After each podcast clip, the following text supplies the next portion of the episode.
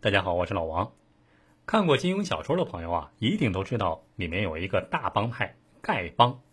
这丐帮太有名了，上至洪七公、黄蓉，还有呃萧峰，是吧？都是丐帮帮主。这丐帮之人行走江湖也非常好认，一根棍子，一身破衣服，再背上一堆口袋。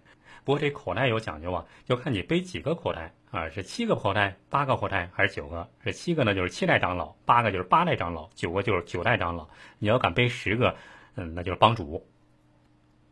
不过不知道你注意到没有，在金庸的小说里面，这个丐帮好像是，哎呀，一代不如一代。呃，你看，发生在萧峰时期啊，还有是叫乔峰的时候啊，丐帮帮主那是勇猛威敌的降龙十八掌。到了后来，洪七公，洪七公也是十八掌，但是再往后，哦，到了南宋末年的时候啊，这个耶律齐只学会了十四掌啊。再传到元朝末年的时候，号称是第二十五代帮主石火龙，这练了十二掌，结果也没练好，还练了个半身瘫痪。当然了，刚才说的是小说，那么中国历史上真的有丐帮存在吗？答案是真的有，确实有丐帮存在。真实历史上的丐帮帮主，既没有什么打狗棒，也不会什么降龙十八掌，但是丐帮势力还是很大的。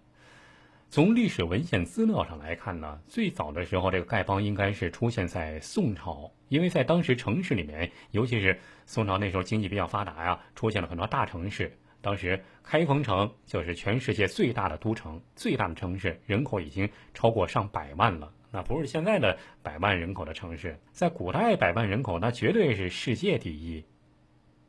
就是在这个非常发达的、近乎于现代化的都市之中啊，乞丐啊就应运而生，就产生了大量的乞丐，在这里面找到了自己生存的空间。你看，既然有了乞丐的阶层，甚至呢就出现了丐帮。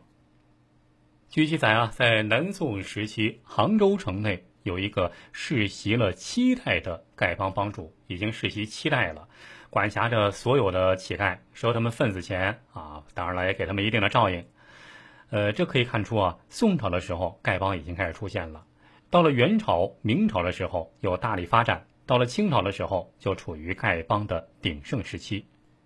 刚才说的那个杭州城里的丐帮帮主，人称团头兼老大，就管辖着杭州城里所有的乞丐，收他们份子钱。这个金团头、金帮主在丐帮里，那绝对是相当的权威，而且有钱，是吧？那么多乞丐都给他孝敬啊，所以说家里特别有钱。虽然算不上是城中首富，但也是数得着的富豪了。据说这个帮主出行的时候啊，那经常是穿的是非常的华丽，穿着华服啊，是左拥右抱，带着美女，手下呢还往往跟着几十个甚至上百个乞丐在后面跟着，就跟当官的出门一样。碰到哪家有什么婚丧嫁娶之事，这帮主就会出面讨要喜钱。如果敢不给，那你就麻烦了。到时候肯定来好多要饭的围着你们家门啊骚扰。他们在门口呢也不动粗，就是这个说难听话，让你生意也没法做啊，喜事啊也没法办啊，官府也拿他们没办法。这说的是古代的大城市里面有丐帮，还有帮主。那么。在地方上，在一些小县城里面有没有呢？其实也有，因为在过去啊，这穷人多嘛，一个县城，这要饭的也不少，这多的都有上千人。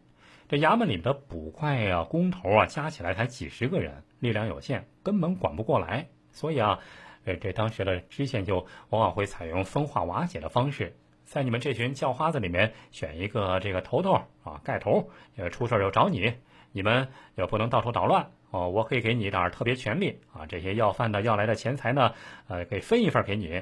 而且，任何一家婚丧嫁娶、买卖开业、饭店开张，都得请他去啊，或者头一天得给他送钱，不然的话，那他就会带着一帮要饭的来捣乱、来恶心你，是吧？这还有一段故事，到了明朝的时候啊，明朝朱元璋打天下的时候，还得到过两个要饭的帮助。后来啊，当了皇帝以后，朱元璋要报恩呢。要封他们俩官儿，这俩都不干，都说这个叫花子当三年，给个皇帝都不换，这不敢。其实是朱元璋说啊：“那你们不要，我就重赏你们吧。赏给他们俩人呢，每人一根一指多长的小木棍儿，这木棍头上搁黄布缠着，下面呢搭了俩穗子，一个蓝的，一个黄的，这两个东西呢就叫杆子。拿上这个，说你们行走天下就可以随便讨饭了。这个奉旨乞食是吧？奉旨要饭，就从那时候开始啊，这杆子就成了丐帮头头的一个信物。据说后来嫌拿着费事儿，有的这个盖头啊抽旱烟，就用烟袋锅当信物。所以啊，历史上真实的丐帮的头头的信物就是杆子和烟袋锅啊，不是什么绿玉杖啊、打狗棒啊，没那么神奇。这历史上丐帮要饭呢，可以分成两种，一种是文要，一种是武要。这文要，文要这叫花子怎么要呢？这是一种手艺，是吧？打快板啊，数来宝啊，就是过去要饭用的。这方式呢很简单啊，就是这打竹板进街来，一街两巷好买卖，也有买也有卖，也有幌子和招牌，金招牌银招牌，哩哩啦啦挂起来。这两年我没来，大掌柜的您发了财。这念叨着这喜歌。呃老板一听这挺喜庆的，就给点赏钱，这就叫文要。这武要来狠的，就是来狠的。有种要法叫接垒砖，就是来到店铺门口要钱，你要是不给啊，就拿块砖头真往自己头上砸，这头上拍，这一打一拍一喊一叫一流血，这店家害怕了，心想破财免灾吧，赶紧给钱走人吧。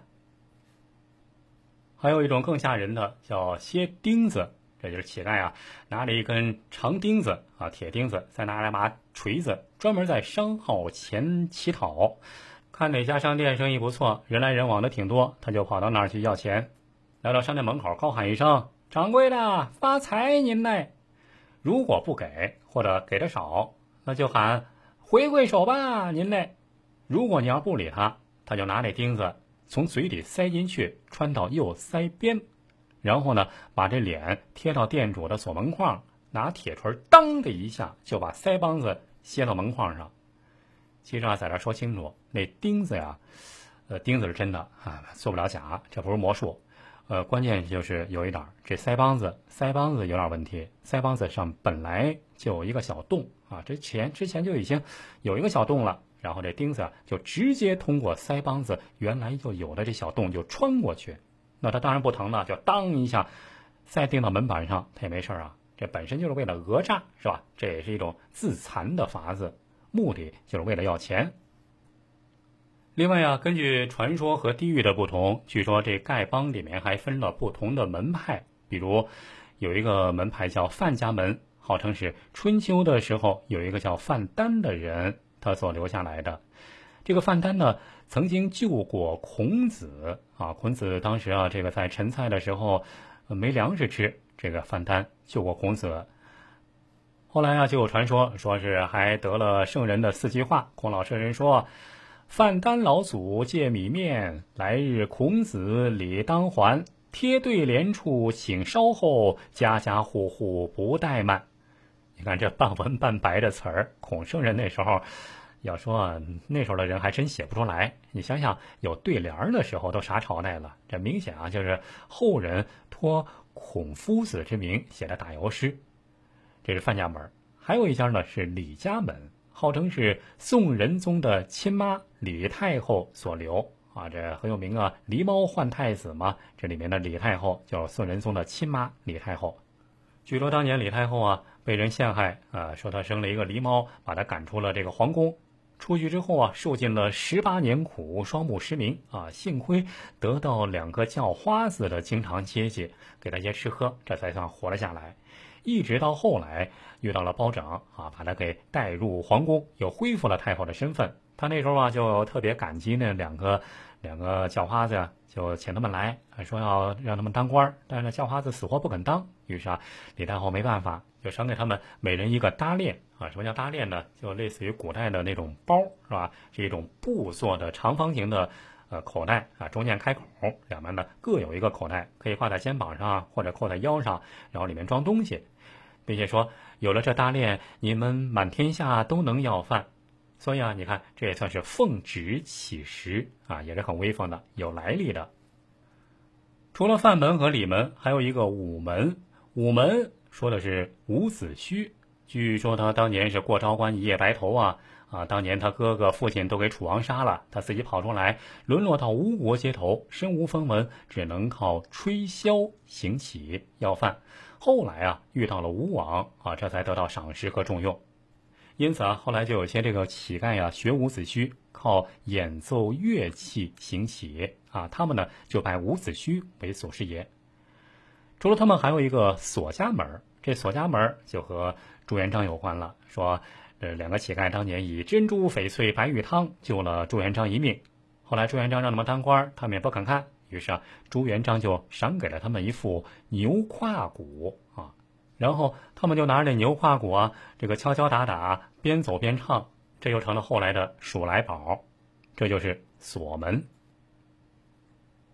所以说，丐帮其实和历史上的其他帮派也差不了太多，是吧？丐帮的门槛可能会更低一些。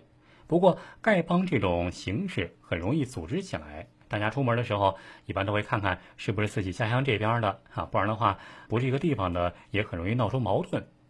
丐帮嘛，乞丐毕竟还是以要饭为生。如果大家连最基本的温饱问题都没有办法解决，那这个帮啊，肯定也就干不下去了。Thank you.